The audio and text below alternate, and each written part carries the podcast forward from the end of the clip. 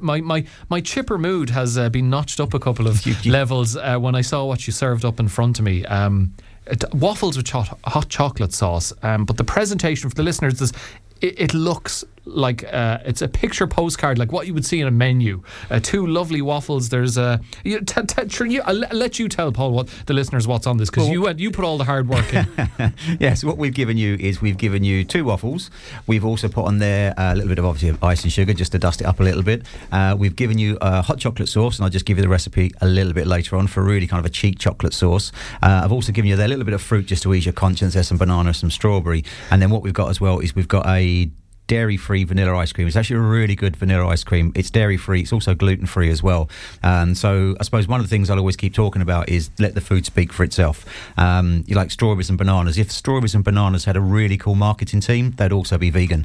You know, so it's it, there's a lot of ingredients that we use in a lot of cooking, and we talked about this before, where yeah. 70 or 80 percent of your plate is already plant based anyway. Do you know what I mean? So yeah. if you look at what's on there, a lot of it is. So I mean, chocolate by its nature was normally a very high kind of cocoa content. It was only probably about 150 years ago we actually introduced milk into it and kind of watered it down as such. But some of the finest chocolate is normally the dark chocolate, and it's by the nature of it being dark chocolate is dairy free as well, and it lends itself to being classed as vegan too. So there's foods out there that's easy jump on the bandwagon of plant based and vegan. You know, you see a lot of adverts now. It's plant based this and plant based that, plant based washing powder, and all these other bits and pieces. So, but yeah, so that's what we've got there. We've got two delicious waffles. Stack them up.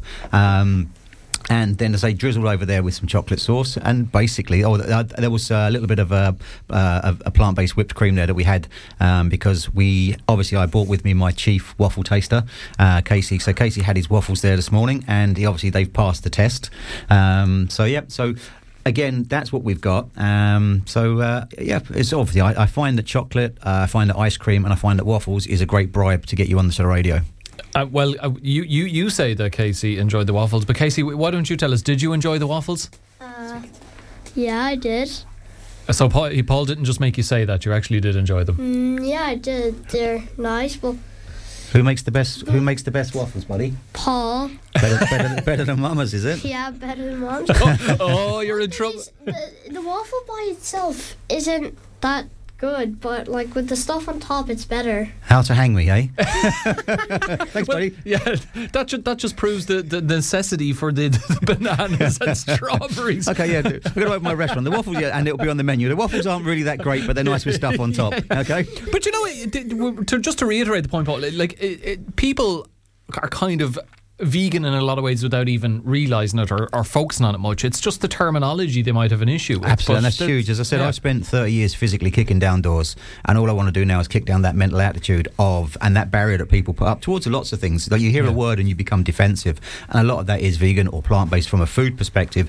And as Casey like hit a valid point there is if you was to take say like your regular dinner, you don't sit there and just have a piece of chicken that's boiled, or you don't turn around and say, "Oh my God, you know something? I had a chicken curry, but the chicken was you know to die for." It's normally wrapped in a sauce, it's wrapped in a parcel of pastry, or it's covered in yeah. something. So it's normally the accompaniments that enhance the flavour of the main dish that you're you're selling, shall we say? And it's no different to my really bland waffles that I've made. It's that we we, we pimp them up with some strawberries and some ice cream and some bits and pieces. But again, it's that main ingredient and then wrapped with all the accompaniments because you don't just sit, you know, I can't wait to go home and have a boiled piece of chicken on its own on a plate with nothing else. We don't yeah. do that. It's the pepper sauce, it's the cream sauce, it's the pasta sauce, tomato. So we do all those bits and pieces. So what we've got here is a really, really simple and straightforward recipe. Um, so again, you can use a waffle iron, or what you could actually do is cook them as uh, kind of like a drop scone, or as a kind of a what's a posh word for a blob and you'd get like that American. I don't know stack, if there is one.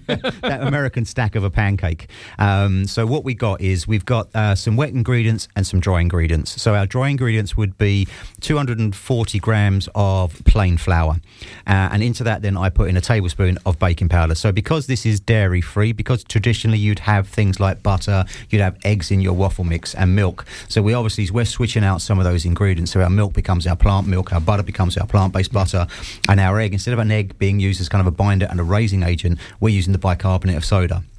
And also as well, we put in apple cider vinegar, but we'll get to that in a second. So once the, the the acid from the vinegar meets the bicarb of soda, it causes that chemical reaction, which is kind of the release of carbon dioxide, which gives you your light and airy mix. So all we do is into a bowl, I put in 240 grams of plain flour.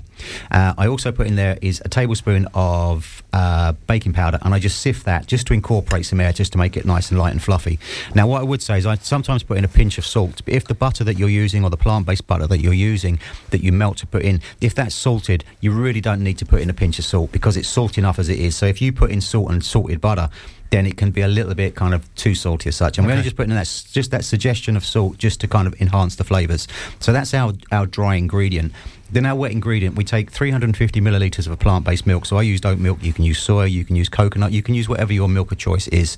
And then what I put in there is two teaspoons of apple cider vinegar. And the reason I put that in is because you know, like a, a buttermilk, when you make like a brown bread or something like that, it's kind of that soured milk. Yeah. So what we're doing is we're kind of creating that, and it thickens it ever so slightly. So putting your two teaspoons into your milk, give it a little whisk up, and then leave it for a minimum of about five minutes because it will start to do its work. It will start to thicken ever so slightly, become slightly more viscous, and also it adds to that kind of, as I say, we're creating that buttermilk for want of a better word. And then what we do is we get 60 millilitres or 60 grams is the same thing of um, plant-based butter, and I just melt that in the microwave. I add into that then is half a teaspoon of vanilla bean paste, and I put in a tablespoon of maple syrup just to sweeten up this batter mix. So what we've got then, we've got our dry ingredients of our flour and our baking powder with a pinch of salt if we're going to put that in. We've got our milk with our apple cider vinegar in, and then what we've got then is our melted butter with our um, maple syrup or sugar. You can put in sugar as well if you want, um, and then our vanilla bean paste. And then all we do is we mix the wet stuff with the dry stuff, and we give that a quick little whisk together, literally for 30 seconds. And what you get then is this. Call it like a like a thick kind of porridgey consistency, which is your batter. Leave it again for about another five minutes or so, and what's going to happen is you get that chemical reaction. So you start to see it; it becomes almost like a like a wet, splodgy mousse. Um, you don't have to stir it; just leave it do its thing. And then what you do is you get kind of like a big kind of s- a spoon or kind of a ladleish kind of a thing, and you have a preheated waffle iron. Or as I say, if you don't have a waffle iron, you can actually cook them as like a pancake.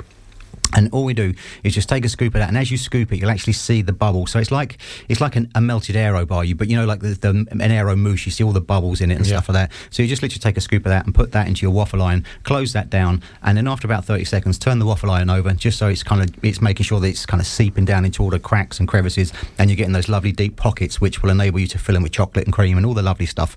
And then what we do is we cook them, and again, I suppose dependent upon your waffle iron will really depend upon how long it takes this thing to cook. But one kind of easy visual guide is once the steam starts stops coming out of the waffle iron is a good indicator that it's nearly ready. And all we've got to do is we just literally just open it up, and then what you've got is these wonderful waffles. Now, what I would recommend is that that mix will make around about ten waffles.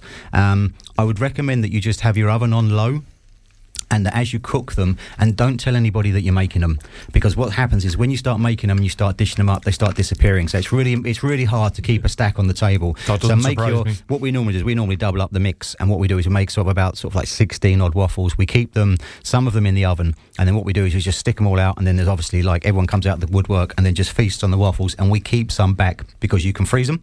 You could leave them sort of like three quarters cooked, and then you could put them back in a waffle iron later, or you can leave Yeah. them cooked, and you can pop them into a toaster, and they're a really handy kind of little snack. So th- we've made some today. We have some left at home, so when we go back later on after dinner, it's just a case of like 30 seconds into a toaster, up they pop, job done, and then you can decorate them however you wish. Like, and they're a great way to get kids involved because you can put sprinkles, you can put nuts. There's chopped bananas on there as well, like the the bananas you get in the shops and uh, the dried bananas. I just blitz them up, and so there's so many things that you can do with them. And I say it's great to get the kids involved because, like you know, maybe someone else's kids because what you can do is you can fill them with sugar and give them back. You know, so they leave uh, they leave totally wired. You couldn't do that with Casey. Casey, did you help make this? Uh, no. No. At least he's honest. You're the official taster, aren't you, buddy? Yeah. Your job is to make sure that everything is up to scratch, isn't it? Yeah. And then you give it your kind of your chef Casey mwah. yeah. Mm, yeah. yeah, that, that that is the best job to have. Is just at the end of the production line to be Yeah. to be tasting it. I have to say, N- now, Paul, this isn't the first time you've um, served up something wi- w- with vegan ice cream, and uh, it's lovely. And again. I have to be honest. Maybe, maybe this says more about me than someone else. I, I, I struggle to notice the difference. Would, but that's, that's again, that's all the that's all we ever ask is for people to taste the food, see what it's like, see what you think of it. And as you said there, if you're tasting the ice cream. Uh, and you and I didn't say anything. If I just said I'm just doing waffles with hot chocolate sauce, Hmm. you just say, I say, oh yeah, it's really nice, thanks very much. But you wouldn't turn around and say, hmm, like the fact that it, it, it, it will stand up against its kind of its counterpart. Now, listen, understand you can buy really bad vanilla ice cream that's dairy based because it's you know again it's all budget dependent, or you can spend Yeah. loads and loads and loads of money and get this kind of really nice kind of uh, you know like vanilla ice cream that's made with like clotted cream or whatever it be. And you say yeah, it's a fantastic one. So it's you know we, we live to a budget. All of this isn't expensive. It's flour, it's milk, it's all those bits and pieces, it's staples that we have at home. So I understand there's obviously a huge kind of you know budget tightening going on at the moment with the cost of living. So it's not an expensive treat to make. The chocolate sauce was so simple. All I've done is you know like you get like the hazelnut chocolate spreads. Yeah. There's a there's a vegan version of that, a dairy free version of that, and all I do is I literally just melt some of that in the microwave and I add in a plant based cream. So I water it down, so I dilute it because it can be quite expensive these these jars of spread. So all I do is I literally you could use actually a plant based milk just to water it down, but I use cream because it's slightly more decadent. And all we've done then is we literally just melted it in the microwave, added in a little bit of cream, just literally just stirred that in, and then just pour that over the top. And it's it's as simple as that. It's a lovely little cheap chocolate sauce. I'll get you, got your mouth full now. I'm going to have to talk. Why? Listen to Crunching with Alan on Clare FM. I don't think anybody wants to hear that. I will say though, the chocolate sauce as well. Um, it's not super thick, but it's again, I, I, I struggle to, to, to notice the difference. And, and I keep saying, let the food speak for itself. Um, and again, if you, you, you drop certain words off of what it is, you drop the plant based, you drop the vegan, you drop all those bits and pieces, and you just call it food and just say, just taste it and eat it. Um, so that works well for people that might have certain dietary restrictions, as well as kind of a personal issue that you might have where you might want to omit certain things from your diet. But at the end of the day, you can sit there and just stuff your face and say, yeah, do you know something? I feel as guilty as the next man. I have to say, between uh, vegan um, hot chocolate sauce with waffles and the pizzas, um, it, you're, you're doing a very. So you present a compelling case uh, to go vegan. But it's, it's just food. As Yeah. I said there, 80% of your diet, you're there already. You know, so I mean, we're, we're just turning around, and I think what, what it is is that we have to understand, and I think we, we can't. I think we'd lie to ourselves if we turn around and said that what we're doing globally to the planet uh, isn't doing any harm. Do you know what I mean? We are we are collectively part of this problem, uh, and we can be an easy solve. Which is if we start to switch out certain things, you will see certain things start to change, which is really really cool. You see supermarkets doing it. The adverts on the TV now, they're really now some of them are kind of you know they'll jump plant based tea bags, and I didn't realise you know it might be how they're made. They might be more compostable, but we're definitely getting more aware of our impact and, and how that ripples starts to spread further and further and further, and how um, individually, as an army of people, we can all march together in the right direction, and collectively we can affect change. And Yeah. you do because you see it in the supermarkets. You see what's being sold now. You know, you see that, that, that there's are people being more conscious. And the greatest police force, I always believe, and you have them yourself, are children, because as you know, they, they are the ones that will turn around and say, you know, oh, that's bad for that, or that's bad for that, or you shouldn't be doing this. They're great little police forces to have in the house with regards to safety or driving. Are you speeding? Yeah. Have you got your seatbelts on? Are you doing this? Are you doing that? Can we not have this? Can we eat this?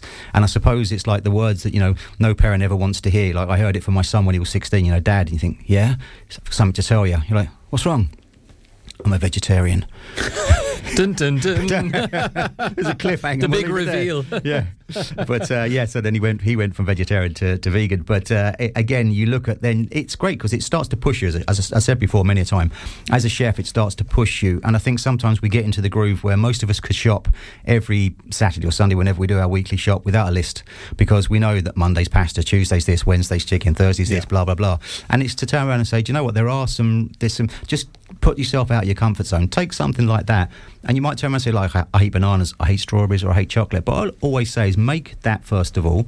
It's like a journey. It's the first time you make it, you might be a little bit rusty or wobbly, or you might make a wrong turn, and then put on it or make it your own. Add in more vanilla, add in some. s- Whatever you want to put into it, you can make those savoury by omitting the sugar. You can put into those tomato, you can put into the mushroom, you can have them as savoury with melted cheese and beans. You can do so many things.